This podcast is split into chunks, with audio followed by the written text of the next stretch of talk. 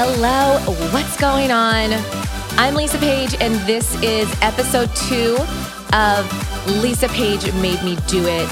First, before we get into the food journal situation, I want to thank you, thank you. Like, I can't thank you enough for all of the awesome love that I got last week with the intro and then the launch. Truth is, I wasn't even going to put out the first episode of the purse contract until this week. And then I was getting told by my people, my people, like I'm so important, that um, I should be launching the first episode on Thursday. So the intro came out Wednesday just to kind of build a little momentum. And then Thursday was when the purse contract came out. And, you know, the people that have been following me for a long time, y'all know that the purse contract is a real thing. It is. A few people messaged me and said, Come on, you don't really, do you really stick to this? You can go out and buy your own bag, can't you? I suppose I can, but my husband would never go for that because honestly, if I had my way, I'd be buying expensive designer bags every other month. Uh, but you know the old saying, if it's not broke, don't fix it. It's just worked for us. The contract that I posted on Instagram, that is a 10 year old contract. I posted it as an example, sort of a guideline, but that's where we started. So feel free to copy and paste. Y'all can write out word for word what we might. Stu wrote it. Stu wrote, I mean, you could tell he wrote it because the very last line says, I promise that I realize that going back on any of these promises made in this contract is the same exact thing as lying, stealing, or cheating. And I won't do that because I'm perfect and my husband is almost as good. but we signed it. It was just just fun. So that's the purse contract. But let's move on to food journaling. On Instagram, you know, you see me occasionally talk about the food journal thing. And here's the thing with food journaling and why I love it so much it keeps me accountable. And it has for 12 years. I started doing this back in 2007. I was doing mornings with Chio. I think it was Chio. Yeah, Chio or Booker. I was doing the morning show with one of them, and we did have fun. I have to say, it was fun. Was it my most favorite time in radio? Was it my most favorite gig? No, but I did it, and now it's on my resume, and that's always a good thing. But getting back to doing morning radio, when you're on the air from six to ten, your schedule is completely screwed up because you're not rolling in at like five thirty. You're getting up at three, and you're getting to the station at four thirty, maybe sometimes five, but five is pushing it. And then you're on the air till 10. And then by the time you get off the air, you're starving because your meal schedule is all screwed up. So, not only was that messing with me, but a lot of businesses, a lot of bakeries, pizzerias, you know, cheesesteak places were in Philly. Remember, Philly is a foodie city, always bringing in food. So basically, being on the morning show made me fat. I mean, it just, that's the only way I can say it. I was getting fat because we are getting fed constantly by local businesses. And so by the time I get off the air at 10 o'clock, you know, if we didn't get a treat that day, I would be ready for lunch. And then by the time I'd get home, it'd be, I don't know, maybe one o'clock in the afternoon. I would take a nap. And long story short, I was just so sluggish. I had gained weight. I have a small frame. I'm five feet. And so 125 pounds is a lot for me.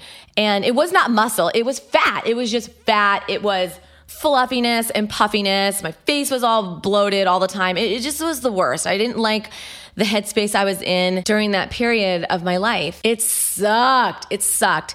And I do feel bad because my poor husband heard about it all the time. Like I wouldn't shut up about how shitty I felt all the time. And I remember one morning getting up and getting dressed and nothing fit.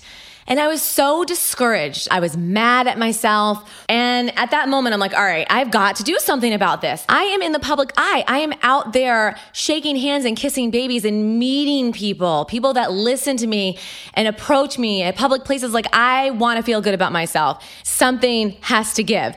And again, if you've been with me for a while, you know I went through a very big curves phase. And this sounds so cheesy, but I will never forget that phase of my life. Curves was so helpful to me. I can't even begin. It was exactly what I needed in that moment of my life. I had never really worked out before. This is before I started running. The entire concept was not overwhelming for me. I also felt good about myself because I think I was one of the younger members there. I moved a little faster than some of these other women So I felt like I had a little bit of an edge and it was good for the morale. It was good for me because I felt like I was crushing it every day at my 30 minute hardcore curves workout. No, but in all seriousness, the more I went, the more I loved it. And then over time, I became friends with the owner of Curves. So we did giveaways on the station on Q102. I remember the noon workout. I was all over the place on Q102. At this point, I don't remember if I was doing middays or if I was still doing mornings or during this period of my life. I obviously went from mornings to middays. Sorry. This was like 12 years ago, but I was definitely on Q102 and I definitely gave away Curves memberships. And now in this day and age, it, you know, with the way radio is, that would never happen because we didn't go through salespeople back then. I just talked to my friend Cynthia, who happened to be a salesperson. It was just sort of like a trade off.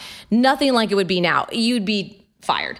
But anyway, back in the good old days when I was giving away Curves memberships, I remember taking calls from listeners and, you know, asking me about it and why I loved it. And it was just such a good thing for me. It's what I needed. It was a sense of community and going every day held me accountable. Because at this point, I'm starting to lose weight now. This is a few months into curves and I'm already down a bunch of pounds. So my motivation is strong. I am on a kick. I'm feeling awesome.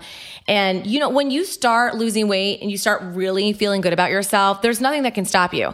You are on this high. It's this this adrenaline rush all the time and that's what I was feeling.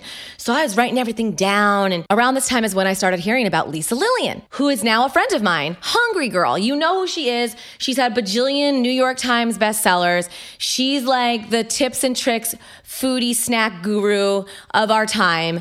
And uh, yeah, so she came into my life and I remember reaching out to her after reading a few of her books and reading an article about her in People magazine. I reached out to her. She came into Q102. We did an interview and that's sort of how we connected. And so I started implementing a lot of her ideas and hacks to cut calories. I was doing Weight Watchers and it helped immensely that Lisa Lillien was on Weight Watchers. So everything kind of came together. Once I started getting into the groove of my new eating habits, that's when I decided it was time to level up and let's go to the next step, which would be getting a food journal and jotting down everything I'm putting in my mouth. I also decided at that time I was gonna weigh myself every day and record my weight.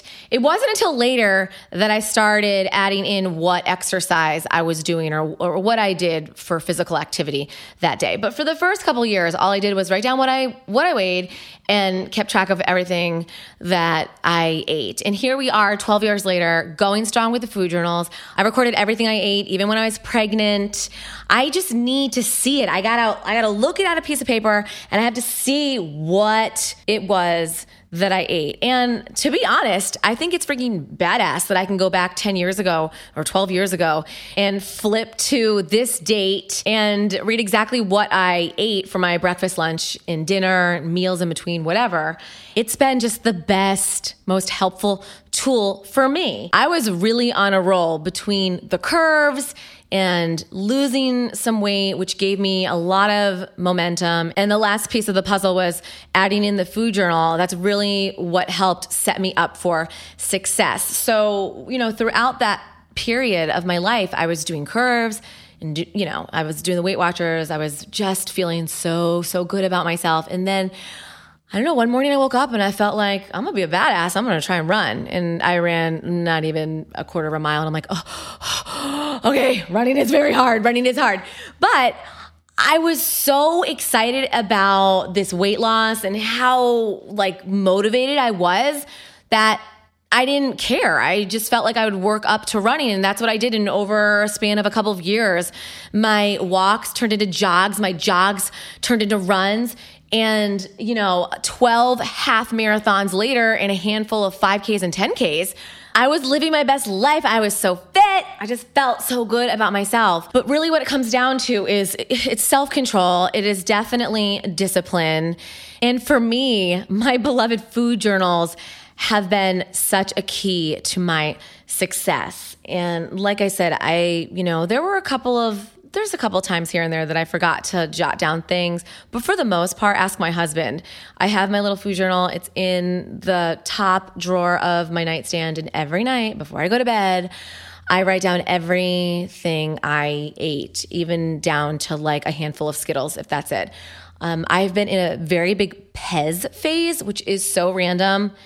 I n- never was into Pez. I don't know what's going on, but I'm buying it by the bulk. but I'm writing it down. So there have been days that I've had 10 packs of Pez, but I write it down. So in five years from now, when I flip back to this day and see that I shoved 12 packs of Pez down my throat, I'm just to have a nice little chuckle. You can find food journals anywhere. I'm particular with the ones I use. The brand is called Markings, and I'm to just, for shits and giggles, look it up on Amazon and just see how much it's going for now because just like the purses, why? Why is everything so expensive? Markings, notepads. That's what you want to look up. Okay, here we go. C.R. Gibson, Genuine Bonded Leather Journal by Markings. The three and a half by five and a half small brown, which is the exact one that I have right now, is eight ninety four. Not bad. You can't get it prime, but it'll be a free ship. 8.94. So I will add this to my Amazon favorites page so you can get it. And if I were you and you're serious about food journaling, buy like four of them. Four will last you 2 years because like I said, each notebook will hold 6 months of entries. I write on, you know, the front and back of each page. Before I came in here today to record this little podcast, I did grab the very first journal that I ever owned and started using. I remember we were in Cape Cod in a little town called Brewster, and we were with our friend Chris. And it was on that trip that I decided I have to get my ish together. And so I think I just went to like the local drugstore and grabbed the notebook. But when I started recording my food, I was 123 pounds. Okay, so I thought I was 125. But for the, so okay, so on Wednesday, June 27th, 123.6 pounds. For breakfast, I had one cup of cereal with skim milk, and for a snack, I had a 100 calorie pack. Okay, before I go any further, I'm embarrassing myself. Before I read any more of these entries, I would also like to say that my eating habits have drastically changed over the last 12 years because today I would never choose skim milk. It would be almond milk. I would never grab a 100 calorie pack unless I was legit like starving and desperate, and that's all I had as an option. Okay. I just wanted to put that out there. For lunch, I had a Weight Watchers Smart Points lasagna with a fruit salad. Ugh, I'm eye rolling over here. The sodium in that meal alone was probably enough to give me a heart attack at the time, but okay, moving on. Looks like I had a snack. This is a doozy. This is a doozy. What the hell, Lisa? Two peppermint patties, 140 calories, a bowl of cereal, 200 calories, and two fruit cookies. I mean, really, what I would tell my younger self. And why am I snacking so much? For dinner, I had a Morningstar Farms chicken patty with lettuce, tomato, onion, and a slice of Swiss cheese on whole wheat toast, and for dessert, a fruit salad. Now let's compare what I ate yesterday. So for yesterday, 107.2 pounds. I did Orange Theory. For breakfast, I had a perfect bar 320 calories. I didn't write it down, but I already know. 320 calories. By the way, the perfect bars, the chocolate chip peanut butter with sea salt are the best. That's all you need. Get that one. Even my nutritionist approves. I always run my snacks by her. And if she's like, yes, it's good, then I'm in the clear. Uh, so yeah, I had a perfect bar. And then for lunch, I had chicken salad on a La Tortilla whole wheat wrap, low carb wrap 80 calories. The chicken salad was about 200 calories, but that was per cup. And I know I didn't use exact, an exact cup. So, all right, we'll just say around 300 calories for that with the wrap. And then for my dessert, of course, I had a built bar, which is 110 calories, 15 grams of protein, no snacks, maybe some Pez, no snacks. And then for dinner, I had five little like chicken breasts, like grilled chicken, chicken breasts with a side of the Chick fil A sauce balance and about a cup and a half of raw vegetables, broccoli, peppers, carrots with the kale dip from Trader Joe's. And then for dessert, I had my typical nightly bowl, usually a half a cup of Bluebell ice cream. So that's what I ate yesterday. Definitely a big difference from what I was eating 12 years ago. But, you know, within that time, you live and you learn, you do a lot of reading, you do a lot of research, and eventually you figure out what to feed your body. So that's my food journal shtick. I'm so pro food journal. Again, the ones I use are on my Amazon page. So just link up in the bio. If you felt like this episode was helpful to you, and I hope it was a little bit at least, please rate, review, subscribe, share. One of these days on Instagram, I will hit that 10,000 mark and then I can do the swipe up and forget about screenshotting everything because listen, I know it's annoying for you. It's so annoying for me. But I really appreciate you listening. Thank you so much for all the love on social media. This is so fun for me. I'm excited to be doing it. I'm happy to bring you the content that you want. And if there's anything, any topic down the line that you want me to hit on, you know where to find me. All right. So go get your journals. Lisa Page made me do it. Have a good one. Talk to you next week.